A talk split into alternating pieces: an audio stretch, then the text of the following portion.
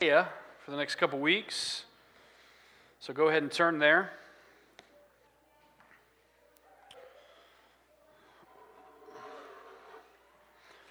We'll be in Isaiah this week, and we'll look at some of the things that Israel did that were not so great during the reign of some kings that were good and some kings that were bad.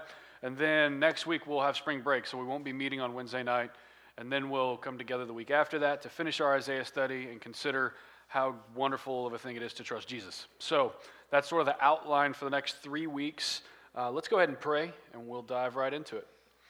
Lord, we come to you now. We thank you for, um, for our time uh, tonight uh, to be able to open the book of Isaiah and to consider um, prophecies and to consider communication to your people and to consider how, how our ancestors have moved and how you have moved and how you have proven yourself completely trustworthy in all of it.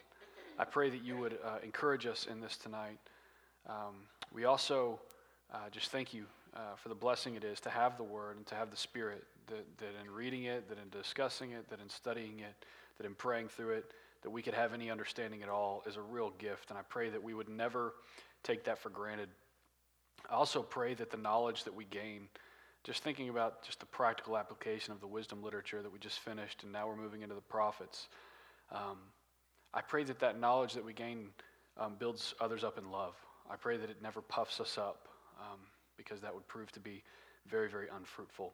So we humble ourselves before you tonight and ask that you would speak to us. And we pray these things in Jesus' name. Amen. This is one of your first times with us on Wednesday nights. We generally uh, we are moving through books of the Bible, and we spend about two weeks on each book. And so we started in Genesis. We spent a few years in Genesis. We spent a few more years in Exodus, 2003, 2004, 5, all up through there. And then once we hit Leviticus, we started moving a little more quickly. And so now we are spending about two weeks per book. And so we have landed in Isaiah. We just finished up the wisdom literature, and I thoroughly enjoyed um, our discussions through that and being able to work through that together. That was a really sweet time. And so as we move tonight um, into our next section, which is the major prophets, uh, tonight in the book of Isaiah, we're going to be talking about trust. I've mentioned this before, and I want everyone to know in case you want to study it alongside. Um, Mark Dever's Old Testament survey is our outline that we're using. To move this quickly through the books of the Bible, it's kind of difficult to just figure out some structure and put it to it and then teach it. And so he's done that work. And so we're using his outline as our general structure for our time together. So if that's a resource y'all wanted to get or look at, uh, I encourage you to do that. And then I also want to encourage you the same thing I shared last week get a study Bible.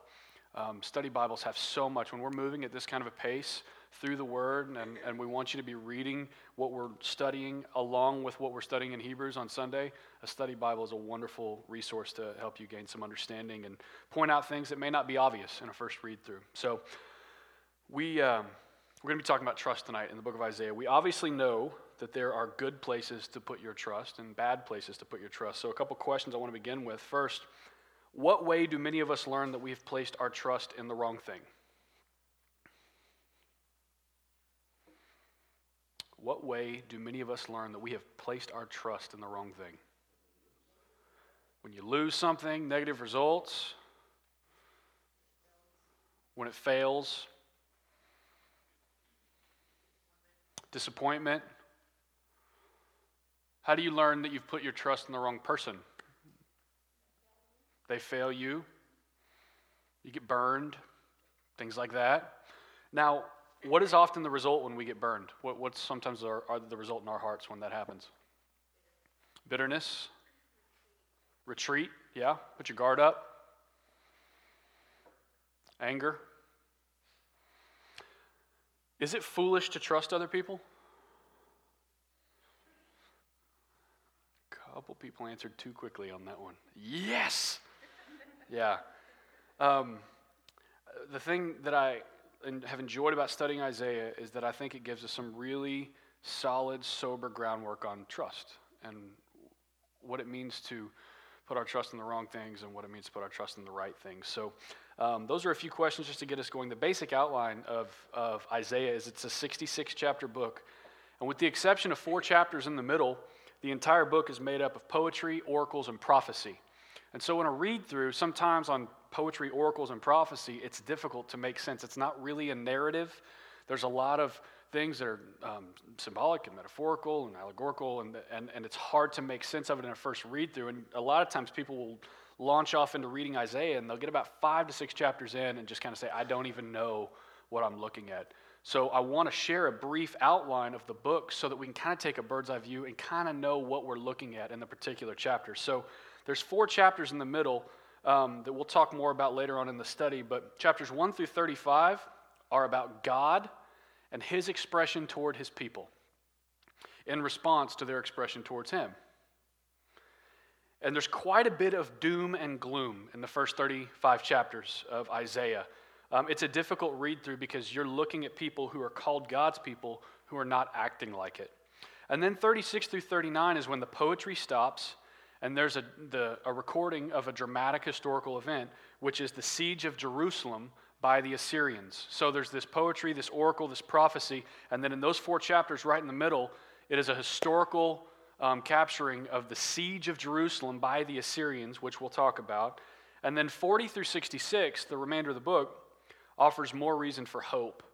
And a theme uh, through the entire book is that the people of Judah are enticed regularly to trust the wrong things. The northern kingdom has already um, crumbled for the most part. Southern or southern kingdom, Judah is what, what we're talking about. When I say kingdom of um, and, and, Israel and things, I'm talking about Judah in, in the book of Isaiah. And the theme through the entire book is that the people of Judah are enticed regularly to trust in the wrong things. And so that's kind of the approach we're taking to understanding Isaiah. What are some of these wrong things that they trust in? Why did they go down that road? Why would they have considered that was a good idea at the time? So the basic two part outline for our study tonight is the problem of trusting in the wrong things, and then the solution of properly placed trust. The problem of trusting in the wrong things and the solution of properly placed trust. So, this book was written during the second half of the 8th century BC. So, that's like 750 to 700 BC. So, about 700, 750 years before Christ. And during this time, five kings reigned in the southern kingdom of Judah, the kingdom that was built around Jerusalem. So, the southern kingdom, Judah, is built around Jerusalem. And while Isaiah was prophesying, what we're studying the book of Isaiah, there were five kings that reigned. Um, and I want y'all to know all of this history is very important. So write the details down. Keep looking at them, consider them, because it helps us to understand the story and the prophecy that we're going to engage. Five different kings reigned, and we believe that Isaiah's reign began at the end of Uzziah's kingship and ended during King Manasseh's. Um, so Uzziah reigned for 52 years, and he played a massive part in building up the kingdom and getting prestige and getting power and gaining footing. And Uzziah did that in large part. His son Jotham, which was one of the kings who was beginning, one of the first kings during Isaiah's prophecy, his son Jotham reigned for 16 years, and he continued his father's work. Now, you've heard Ben talk about this the time of the kings you know we moved from the time of the judges to the time of the kings and it was it's good king bad king good king bad king bad king bad king bad king good king bad king and it's it's sort of this up and down roller coaster of seeing these guys who either lead really well or lead really poorly and for the most part jotham continued what what uzziah had had begun and done for 52 years and he did that for 16 years. After that his son ahaz reigned for 16 years and ahaz was horrible so, what I want y'all to see is Isaiah's prophesying during this kingship where this, these things were established and great growth happened with Uzziah, and then Jotham continued that, and then sure enough, you get a bad king, and Ahaz really drives it into the ground. I mean, he, he is not a good king. And then Hezekiah, after him, is a good king for the most part, and he reigns for 29 years. And then there's Manasseh, who's like pretty much one of the most evil kings that ever reigned and he reigned for 55 years. So you see this up and down with the nation as they're going. And so I want us to start at the beginning. That's where we're at. That's what's going on during the time of Isaiah's prophesying. So look at chapter 1 with me. The vision of Isaiah, the son of Amoz, which he saw concerning Judah and Jerusalem in the days of Uzziah Jotham, Ahaz, and Hezekiah, kings of Judah. So those are the kings that I just outlined for you. This is saying this is the vision that he saw as a prophet during the reign of those kings that I just explained. And in verse 2, it says, Hear, O heavens, and give ear, O earth, for the Lord has spoken. Children have I reared and brought up, but they have rebelled against me. The ox knows its owner, the donkey its master's crib, but Israel does not know. My people do not understand. Ah, sinful nation, a people laden with iniquity, offspring of evildoers, children who deal corruptly. They have forsaken the Lord. They have despised the Holy One of Israel, and they are utterly estranged. Why will you still be struck down? Why will you continue to rebel? The whole head is sick, and the whole heart faint. From the sole of the foot even to the head, there is no soundness in it, but bruises and sores and raw wounds. They are not pressed out or bound up or softened with oil. Your country lies desolate. Your cities are burned with fire. In your very presence, foreigners devour your land. It is desolate, as overthrown by foreigners. And the daughter of Zion is left like a booth in a vineyard, like a lodge in a cucumber field, like a besieged city. If the Lord of hosts had not left us a few survivors, we should have been like Sodom and become like Gomorrah. Hear the word of the Lord, you rulers of Sodom. Give ear to the teaching of our God, you people of Gomorrah. What to me is the multitude of your sacrifices, says the Lord? I have had enough of burnt offerings of rams and the fat of well fed beasts. I do not delight in the blood of bulls or of lambs or of goats. When you come to appear before me, who has required of you this trampling of my courts? Bring no more vain offerings. Incense is an abomination to me. New moon and Sabbath and the calling of the convocations, I cannot endure iniquity and solemn assembly. Your new moons and your appointed feasts, my soul hates. They have become a burden to me. I am weary of bearing them. When you spread out your hands, I will hide my eyes from you. Even though you make many prayers, I will not listen. Your hands are full of blood. Wash yourselves, make yourselves clean. Remove the evil of your deeds from before my eyes. Cease to do evil. Learn to do good. Seek justice. Correct oppression. Bring justice to the fatherless. Plead the widow's cause. Come now, let us reason together, says the Lord. Though your sins are like scarlet, they shall be white as snow. Though they're red like crimson, they shall become like wool. If you are willing and obedient, you shall eat the good of the land. But if you refuse and rebel, you shall be eaten by the sword, for the mouth of the Lord has spoken. It goes on like that for the better part of 35 chapters. So you hear this sharp warning for their obstinate, their, their refusal to obey God. And so, what I'm wanting us to consider is uh, what is this chapter, this partial chapter that I just read, what does it reveal about God's people during the reign of these kings? What are some things that stick out about their character, how they're moving? What are some of those things?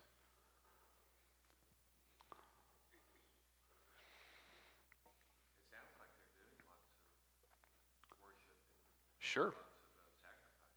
There's lots of worship going on, lots of sacrifices going on, lots of festivals going on, lots of prayers going on. That's interesting. What else?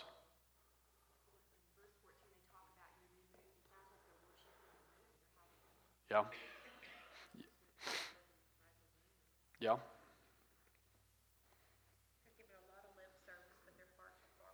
Yep. Yeah, a lot of lip service. Hearts are far from God. What else do you see?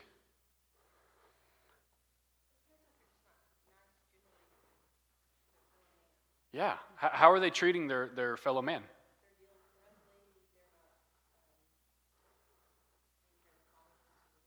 Yeah. Dealing corruptly, not taking care of the fatherless, fatherless, not taking care of the widows. What else are they doing? What'd you say? Rebelling. Rebelling. How?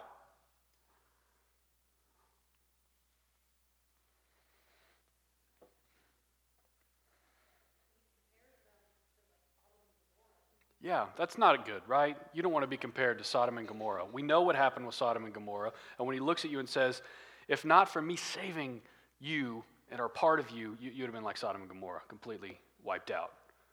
So that's not a good comparison. They're rebelling horribly, they're disobedient. So, just a partial read there. We could go the most, for the better part of 35 chapters to see how God's people are moving.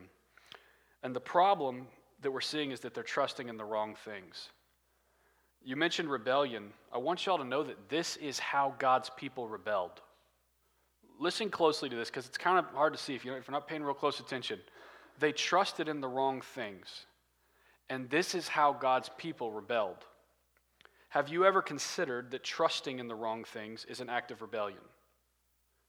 What I mean is that their lack of trust in God caused them to look for comfort and endurance and assurance and happiness and hope in their daily dealings by trusting in things other than God. And God calls that rebellion. So, what I think for a moment, at least, as we're diving into this book of seeing so much rebellion, we should ask ourselves, take a moment to consider are we rebelling against God in any of the same manner in the midst of our trials and our potential uncertainty? Because there are trials that they're going through. We're going to look at some of the things that the, the pain, the heartache, the confusion that comes upon God's people from other countries and kings and leaders of other countries. And so there's real issues that they're facing.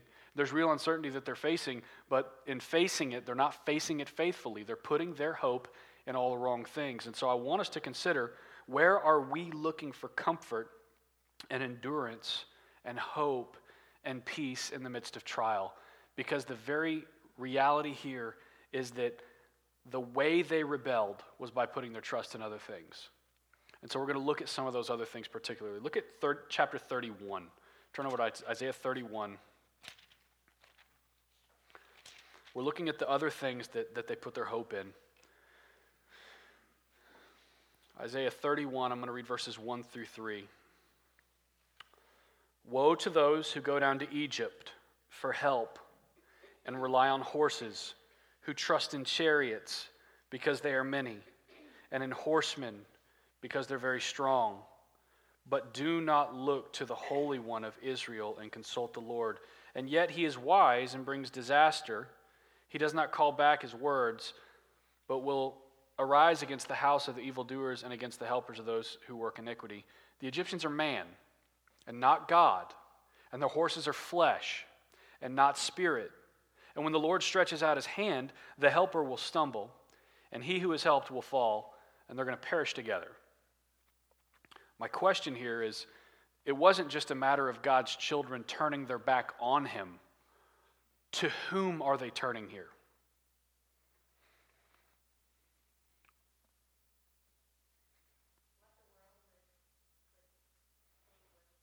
Yeah? What the world would think was strong? Yeah. What, what's Israel's history with Egypt? Just real briefly. Good terms, bad terms, buddies, not buddies? Yeah, slavery for over 400 years. And so now they're in a tight spot, and where do they go to help? Who are they asking for help here? Egypt. They're looking to Egypt. They're looking to the king of Egypt. What I want us to see here, and we're going to look at it in a few more areas, is that they turn to other kings. So they turn to this earthly leadership, um, these, these leaders of different countries because of the things that happen and the, the sort of um, the dynamic and the environment that's at play, they're fearful of things. There, there are things that are hard, but what they do is they don't just turn from God, they turn to other kings. So here they're going to Egypt, and they're asking the king of Egypt for help. And the storyline goes something like this because I want to explain it briefly because it's a lot of the book and it's hard to read that much. When Assyria was a threat, Israel trusted Egypt. That didn't work out. And at one point, King Ahaz, the one that I mentioned was really bad before Hezekiah, he makes a treaty with Assyria, putting the nation's trust in the king of Assyria. He was fearful of Assyria. He thinks the way that we can stay safe because Assyria is so strong is I'm going to put, Ahaz says, I'm going to make a treaty with the king of Assyria. But much like putting their hope in Egypt, that didn't work out either. Because by the middle of the book, remember I mentioned Assyria laid siege to Jerusalem. That was this historical event that's captured right in the middle of it all. In the middle of the book, they lay siege to Jerusalem. Assyria then begins to crumble.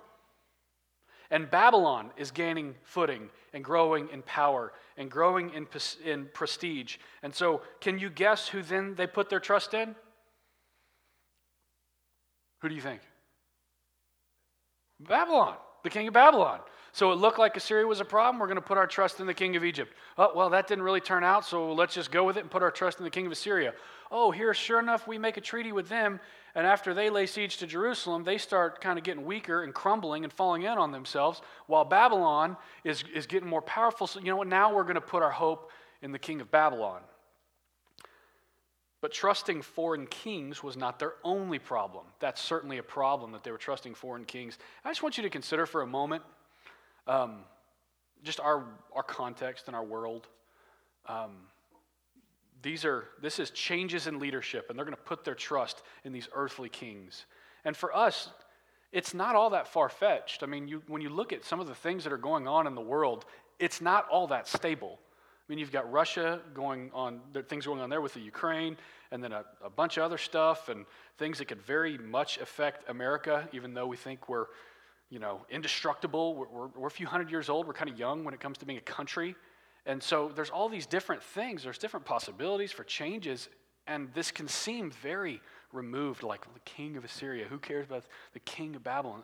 Well, it's world powers, is what we're talking about and putting your trust in them to keep you in a manner that makes you feel hopeful and at peace and like things aren't going to go bad. And so we can see this if we, if we look through the right lenses that it, it does have an impact on our context. So they put their trust in other kings, but that wasn't it. Look at 2 6 through 8. Isaiah 2 6 through 8.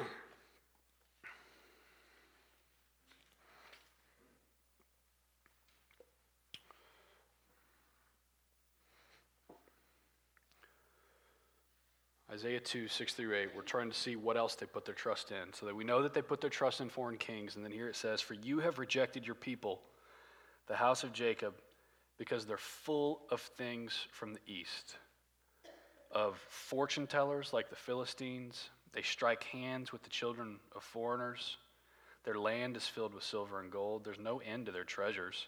Their land is filled with horses. There is no end to their chariots. Their land is filled with idols. They bow down to the work of their hands to what their own fingers have made. So man is humbled and each one is brought low. Do not forgive them. My question here is um, what else did they put their trust in according to that? Yeah, there's an anything and everything about it. There's, there's something specific in here that I want y'all to see. Who are they bowing down to?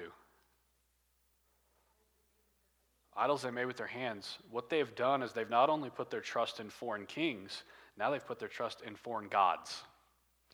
It may seem so bizarre to us to bow down to an idol. We were watching a show last night where a family was in India adopting uh, a, uh, a, a, kiddo, and um, they, the, the, the people there were taking their idols and carrying them into the lake and worshiping and doing all the, the I, I mean, it's not this far fetched thing. Worshipping idols is, is very, um, it's something that's still very prevalent. And, and it, what you're doing is you're worshiping something created, even by your own hands. That's what they were bowing down to. Let me whittle this out of my own hands, and I'll bow down to it. And we've heard the warnings in Scripture.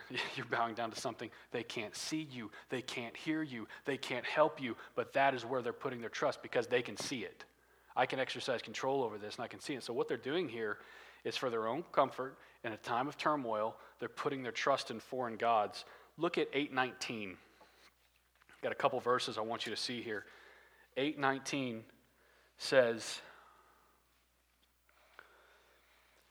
And when they say to you, Inquire of the mediums and the necromancers who chirp and mutter, should not a people inquire of their God? Should they inquire of the dead? On behalf of the living? The question that's being posed here is they're saying others, foreign kings with their foreign gods, will lead you to say, go consult the medium, go consult the necromancer. And, and, and the response here is, what about God? Do they not believe God can hear them? Do they not believe that God can answer them? Do they not believe that God is more aware of their situation than they could ever be aware of it? Do they not trust God's answer? Do they not trust that God, in fact, will answer. Something that we've learned in, our, in studying through, uh, I mean, that much of the Old Testament is the medium always has something to say. And sometimes God says, wait and be still. The medium always has something to say. If you got the time or you got the money, the medium will always say something to you. You'll never go to a palm reader and give them your money and them say, you know what, I'm sorry, I'm going to give you your money, but I got nothing for you today. There's always something for them to say. But with God, it's different. Sometimes He says, wait, or sometimes he says, you, you can't know that. Or sometimes he says, I'm not going to give you an audible answer. You walk in faith, and you trust me. But here, what they're doing is they're not trusting him. They're not walking in faith, but they're consulting mediums. And it says that the, the mediums chirp and mutter. They chirp and mutter. That's the equivalent of the insight that you get when you consult a medium. Chirp and mutter. And then he goes on to say, How much sense does it make, people who are alive, for you to go and talk to the dead about the alive people? It's like going to a seminary and saying, Guys, can, a seminary, a cemetery, and uh, like going to a cemetery, a graveyard, and saying, Hey, y'all, can you give me some insight? I've got a family. Can you help me with that? And expecting an answer. You're going to the dead to ask for insight, wisdom, and truth on, on live people. So it's, it's utter foolishness. It looks stupid as we, as we say it out loud, as we read it. It's like, why would people do that? It's because they're not trusting God. They're trusting in foreign gods. Look at 27 9.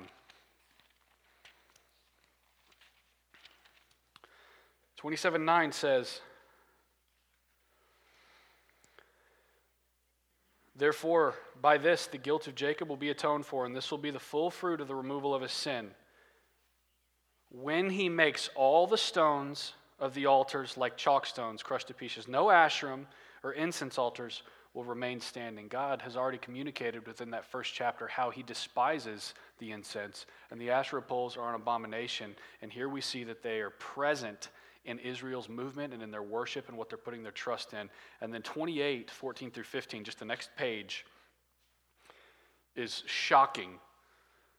We will go to crazy lengths to try to have some sense of assurance and how we're moving and what we think is good and how things are going to go. And they were fearful of certain things, and so they were trying to do things to get rid of the fear. And here in 28, 14, and 15, it says this Therefore, hear the word of the Lord, you scoffers who rule this people in Jerusalem. Because you have said, We have made a covenant with death, and with Sheol we have made an agreement. When the overwhelming whip passes through us, it will not come to us, for we have made lies of our, our we have made lies our refuge, and in falsehood we've taken shelter. God's warning them, and then he goes on to say something about a cornerstone um, in Zion, which in which he's referring to Christ. But just to be clear, before getting to the part about Christ, what have they tried to make an agreement with? Who'd they make a, a deal with? Death? You made a deal with death. Is that, is that really what it says? A, a, an agreement with Sheol, a covenant with death. What they've done here is they're, they've made an arrangement with death. They think that because of the arrangement that they made, the sacrifice that they brought, the thing that they confessed, that because of that, death heard them and now death will not strike them when it comes through. So if death comes through to strike some people, they're good because they provided their sacrifice and, and, and they made an agreement with death. It's utter foolishness. Can you make an agreement with death? What do we know about death? We know that God knows every day, every day that He has appointed every hair on your head, and that not even a sparrow falls without Him knowing. And yet they're sitting here saying, you know what, I can get around that by making a deal with death. Utter foolishness. They've turned from God. They're putting their trust in all the wrong things. Chapters 41, 44, 57, and 65 all have very long accounts about idolatry where the people of God worshiped and gave themselves over to things that were not God. And look at 22, 8 through 11. 22, 8 through 11. We're going to see what else they put their trust in. At first, this looks wise, but I want you to pay attention to how these few verses close out. It says, He's taken away the covering of Judah. In that day, you looked to the weapons of the house of the forest. You saw that the breaches of the city of David were many. You collected the waters of the lower pool. You counted the houses of Jerusalem. You broke down the houses to fortify the wall. You made a reservoir between the two walls for the water of the old pool, but you did not look to him who did it or see him who planned it long ago. So finally, what else have they put their trust in? Themselves. They put their trust in themselves. This may be easy for some of us to relate to. Some of this stuff is kind of hard to relate to. It feels a bit removed. Putting your trust in yourself is a horrible place to put your trust. Horrible. You will always let yourself down if you do that. This is, um, he warns them again in chapter 29 about self reliance. But what he's saying is, you went through and you looked at this and you got this straight and you put this check in the block and you checked on this. Do I have this set up? Is this safety net in place? I'm going to move this to make sure I'm okay. I'm going to put these things in place to make sure I'm not harmed. But you never looked to me. That's what God is saying. That whole time you were being diligent, going through things, but you never looked to me. You were completely self reliant. And so what, what that reveals is they, they finally they put them their faith their trust in themselves and what they could accomplish and what they could wrap their hands around and what they could put in place to make sure that nothing would happen or nothing would overcome them or nothing would overtake them. And they trusted in themselves. And look at 9, 10 through 16. Isaiah 9, 10 through 16, it says, The bricks have fallen, but we will build with dressed stones. The sycamores have been cut down, but we will put cedars in their place. But the Lord raises the adversaries or adversaries of Rezin against him and stirs up his enemies. The Syrians on the east, the Philistines on the west, devour Israel with an open mouth. For all his anger has not turned away, and his hand is stretched out still. The people did not turn to him who struck them, nor inquire of the Lord of hosts. So the Lord cut off from Israel head and tail, palm branch and reed, and its elders and leaders. And what we see here is he struck them, and they did not look to him. If the Lord strikes you, if something happens, you turn to him. That's what we're learning here. You don't turn away from him. The people did not turn to him who struck them, and they did not inquire of the Lord of hosts. If you have something in your life that seems like maybe unexpected, hard to understand, inquire of the Lord of hosts. I was reading in Jeremiah earlier this week that those who seek him find him. Those who want to understand something, you can go to him for understanding. James talks about you don't have any wisdom because you don't ask for it. And so it says he grants it to us um, without reproach and in a, in a full measure. And so if you have something going on in your life that doesn't make sense, don't just say, you know what, that doesn't make sense because the reality is, what do we learn in Ecclesiastes and in Proverbs? God doesn't always make sense to you because you're not God. He's put eternity in your heart. He's given you things to be busy with.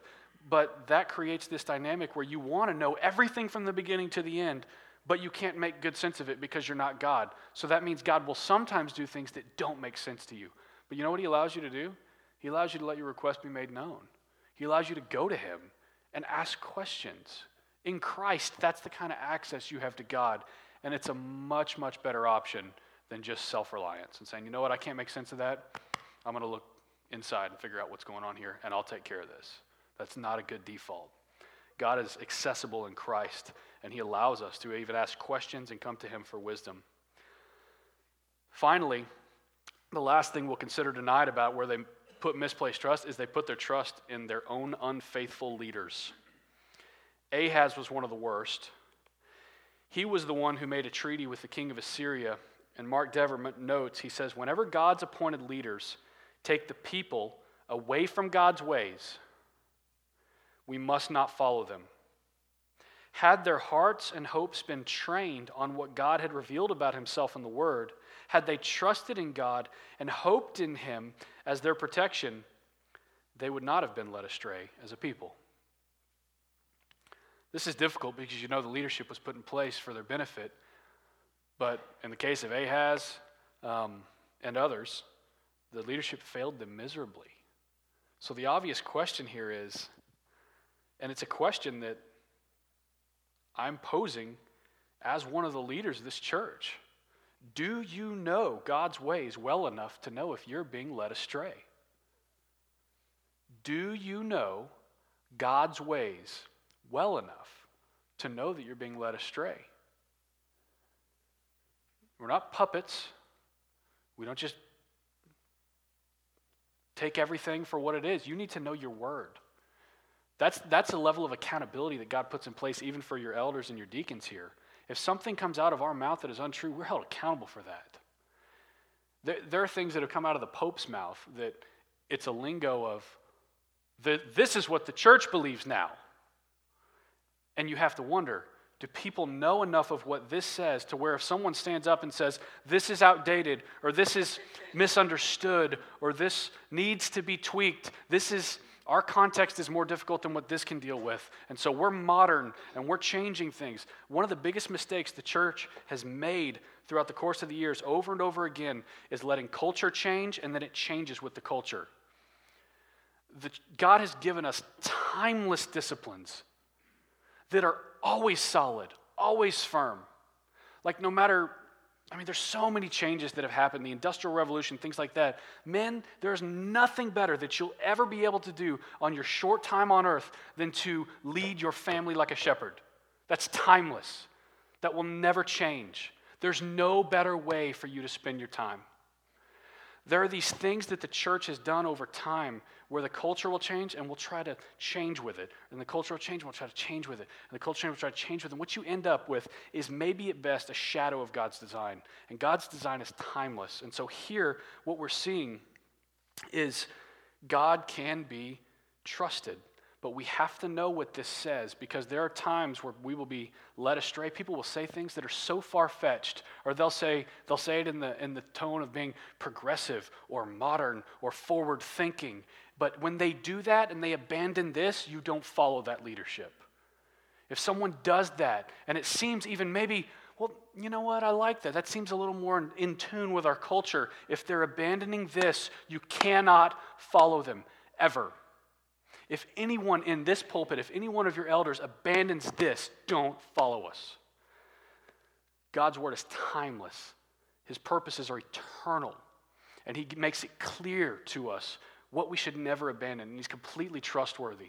And we have to know as we're going through things that we are prone to put our trust in the wrong things. Do you know God's ways well enough to know if you're being led astray? Could lead us to a couple other questions. What are you putting your hope in? What have you put your hope in in the past and found that it left you unfulfilled and wanting? Is what you're putting your hope in enough to focus your whole being?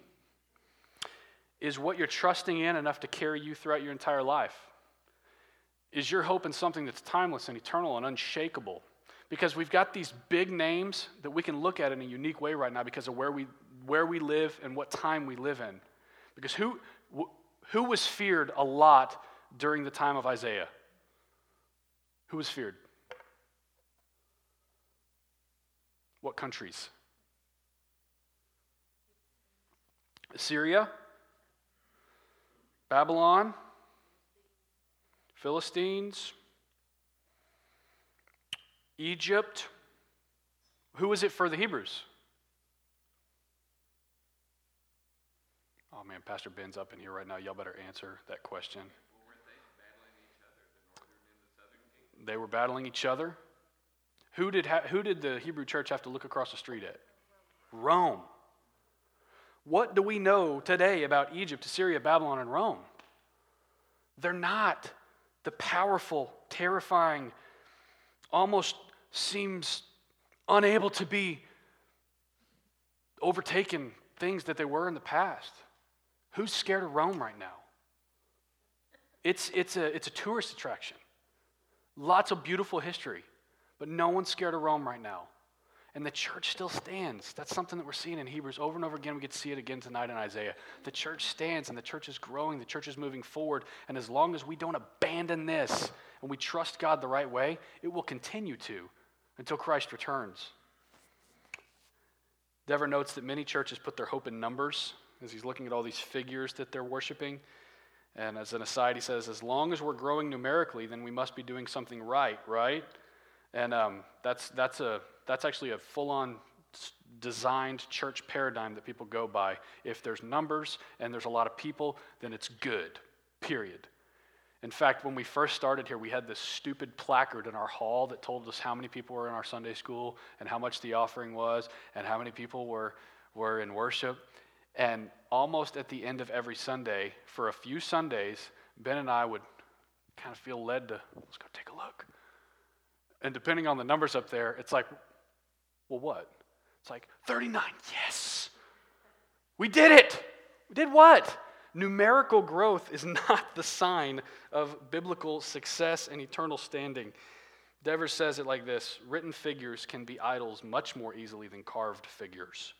Written figures can be idols much more easily than carved figures. The idol of numbers can, be, can very much eclipse truth. Because if what you care about is numbers more than anything, you will eventually abandon this. Because sometimes people want things that tickle their ears and things like that, and, and this sometimes doesn't do it. To consider the solution, turn to chapter 40. So we have plenty of examples of them putting their hope in the wrong things foreign kings, foreign gods, themselves, unfaithful leadership. Look at 4018. This is one of those, we've cited this as, as a chapter to help you not lose your awe as we've gone through Hebrews. 4018 says this To whom then will you liken God? Or what likeness will compare with him? An idol? A craftsman casts it, a goldsmith overlays it with gold, and casts, it, and casts for it silver chains. He who is too impoverished for an offering chooses wood that will not rot. He seeks out a skillful craftsman to set up an idol that will not move. Do you not know? Do you not hear? Has it not been told you from the beginning? Have you not understood from the foundations of the earth? It is he who sits above the circle of the earth, and its inhabitants are like grasshoppers who stretches out the heavens like a curtain and spreads them like a tent to dwell in, who brings princes to nothing and makes the rulers of the earth as emptiness. Scarcely are they planted, scarcely sown, scarcely has their stem taken root in the earth when he blows on them, and they wither, and the tempest carries them off like stubble. To whom then will you compare me that I should be like him, says the Holy One? Look at verse 28. Have you not known? Have you not heard? The Lord is the everlasting God, the creator of the ends of the earth. He does not faint, he does not grow weary, and his understanding is unsearchable. This is the one whom God's people should have always trusted. He's always trustworthy. He's never proven anything but trustworthy. We can look at our entire history of our entire ancestry and know that God has never been anything but completely trustworthy. Even when we didn't deserve it, even when we turned our backs on Him, even when they served foreign gods, even when they bowed down to foreign kings, even when they trusted in themselves, even when they followed stupid leadership. God has always been faithful. He has never once failed His people. Romans 8 reminds us that nothing separates us from the love of God. He's the one in whom God's people should have always trusted. And particularly, I want us to see that it's not just this sort of vague trust. We can trust in his judgment. Look at 34 8. We can trust in God's judgment. 34 8 says this For the Lord has a day of vengeance, a year of recompense for the cause of Zion. Look at 24 1 through 3. If you can't turn to all of them, just write them down and spend some time looking at them on your own. 24, 1 through 3 says this Behold, the Lord will empty the earth and make it desolate, and he will twist its surface and scatter its inhabitants. It shall be as with the people, so with the priest, as with the slave, so with his master, as with the maid, so with the mistress, as with the buyer, so with the seller, as with the lender, so with the borrower, as with the creditor, so with the debtor. The earth shall be utterly empty and utterly plundered, for the Lord has spoken his word. We can trust God's judgment. He says it's sure. That's part of the reason we're not a vengeful, a, a vengeful people who look for our own revenge. When bad things happen to God's people or someone wrongs us, we don't say, All right, you're going to get yours. Romans 10 says, Vengeance is mine, so says the Lord, because his judgment is sure and we can trust it. It will happen. Also, we can trust God's coming deliverance and salvation. It's good to remember that God does not only bring judgment, and because of this, he alone is to be trusted. This is the very lesson that God teaches them in the very dramatic historical fashion at the center of the book. Remember, I mentioned the siege of Assyria on Jerusalem? I want us to read that in closing. Look at 36. I want us to see the sureness of God's judgment, and I want us to see what happens to God's people once they've exhausted all their options, once they bow down to anything and everything almost other than God and they're absolutely hopeless. I want to see what happens. 36, 18 through 20. Sennacherib, the king of Assyria, is brutal. And Jerusalem is surrounded by about 185,000 trained Assyrian troops. So the southern kingdom has essentially been uh, infiltrated, and Jerusalem is there, and Jerusalem is surrounded by 200,000 almost hacked off trained Assyrian troops. And their leader is wanting to not speak in a language that they may or may not understand. He wants to make sure that the most common people in Jerusalem can understand the threat that is coming across. That would be like someone threatening the United States and saying, I want to make sure I speak English so that they can all hear what I'm about to do to them. I mean, this dude is, is hardcore. And so it says in, in 38 or 36, 18 through 20, this king says, Beware lest Hezekiah mislead you. So Hezekiah is the good king. And just so y'all know, it was him being a good king that drew the despise of the Assyrians. He said, We're not, we're not going to bow down to the Asherah poles and the incense. We're not going to bow down to foreign gods. We're not going to do that. And Hezekiah is bringing about these reforms from things that he's learned in his study. And that's part of what drew the ire of the Assyrians. And so they're saying, Beware, people of Israel, lest Hezekiah mislead you by saying, The Lord will deliver us. So, this is an enemy of God saying, Don't be misled if someone tells you the Lord will deliver us. He goes on to say, Has any of the gods of the nations delivered the land out of the hand of the king of Assyria? Where are the gods of Hamath and Arpad? Where are the gods of Sepharvaim? Have you have they delivered Samaria out of my hand? Who among all the gods of these lands has delivered their lands out of my hand? That the Lord should deliver Jerusalem out of my hand, but they were silent. Look at 3721. He goes on, and man, this guy reading it out loud is almost difficult because you're like, oh man, it's almost, it's almost like when you hear someone speaking in a blasphemous manner about God, and you just kind of like, I'm just going to take a couple steps over to the side because I don't really know what lightning might be going boom and knock you out for what you're saying. He goes on in 37 21, uh, he says, then Isaiah the son of Amoz sent to Hezekiah, saying, Thus says the Lord, um, uh, because you have prayed to me concerning Sennacherib, king of Assyria, this is the word that the Lord has spoken concerning him. And um, look at 37, 23 through 29. It says, uh, He mocks God, and um, Hezekiah essentially prays for deliverance. And he goes on, and here we see, I guess just starting in 22. Uh, she despises you. She scorns you, the virgin daughter of Zion. She wags her head behind you, the daughter of Jerusalem. So he has mocked God, and he has gone on and on. And this is the response Whom have you mocked and reviled? Against whom have you raised your voice and lifted your eyes to the heights? Against the Holy One of Israel. That's who. By your servants you have mocked the Lord. You have said, With many chariots I have gone up uh, the heights of the mountains to the far recesses of Lebanon to cut down its tallest cedars, its choicest cypresses, to come to its remotest heights, its most fruitful forest. I dug wells and drank waters to dry up the sole of my foot, all the streams of Egypt. Have you not heard that I determined it long ago? I planned from days of old what now I shall bring to pass.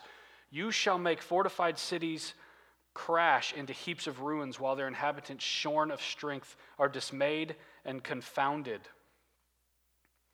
and have become like plants of the field and like tender grass, like grass on the housetops, blighted before it is grown. I know you're sitting down you're going out and you're coming in and you're raging against me. During all this worshiping of other kings and idols and this Sennacherib saying, Your God can't do anything. God says, I, I see how you rage against me. I can see that. I'm not like your idol who can't see or can't hear. I can see everything and I can hear everything. And he goes on to say, I know you're sitting down, you're going out and coming in, and you're raging against me because you've raged against me and your complacency has come to my ears, I will put my hook in your nose and my bit in your mouth, and I will turn you back in the way in which you came. I mean, he, he called out God, and God answered. God said, Oh, okay, I can't deliver my people. And um, at this point, I want you to remember there's 200,000 warriors surrounding Jerusalem right now, and this is what is supposed to be said to these 200,000 warriors. Look at 36 through 38. What finally happens to those warriors who seem so sure, so dominant. It seems so certain that Jerusalem is about to get just, just hammered. And the angel of the Lord went out and struck down 185,000 in the camp of the Assyrians. Wouldn't you love to be one of God's people in that moment? 185,000. And when people arose early in the morning, behold, these were all dead bodies. Then Sennacherib, remember the guy saying, I'm going to speak in your native tongue. And I'm going to tell you, don't let Hezekiah fool you. Your God won't deliver you from me. I'm bigger than God. No one's ever been delivered from me. And that Sennacherib, king of Assyria, departed and returned home and lived at Nineveh. And as he was worshiping in the house of Nisroch, his god, Adrammelech and Sharezer, his sons, struck him down with the sword. And after they escaped into the land of Ararat, Esarhaddon, his son, reigned in his place. When Jerusalem had no other hope, God came as their helper. They had no other hope. They had even turned their back on the only hope that they had. He alone can be trusted. One thing that we can take from Isaiah God alone can be trusted over and over and over again, whether it's Assyria or Egypt or Babylon or Rome or whoever else seems to be this ultimate power. God alone can be trusted. It is only His judgment, His deliverance, and His salvation that are sure. I mentioned next week we won't be meeting, but the week after that we're going to come back and we're going to look at so much that's actually said about Christ in, um, in the book of Isaiah, and so much that is prophesied concerning him. And we're going to consider um, not just how were they faithless, but even more so, how can they have been more faithful and how can we be more faithful in these times of uncertainty? And that's what we'll be looking at next time. So let's pray, and then, yeah.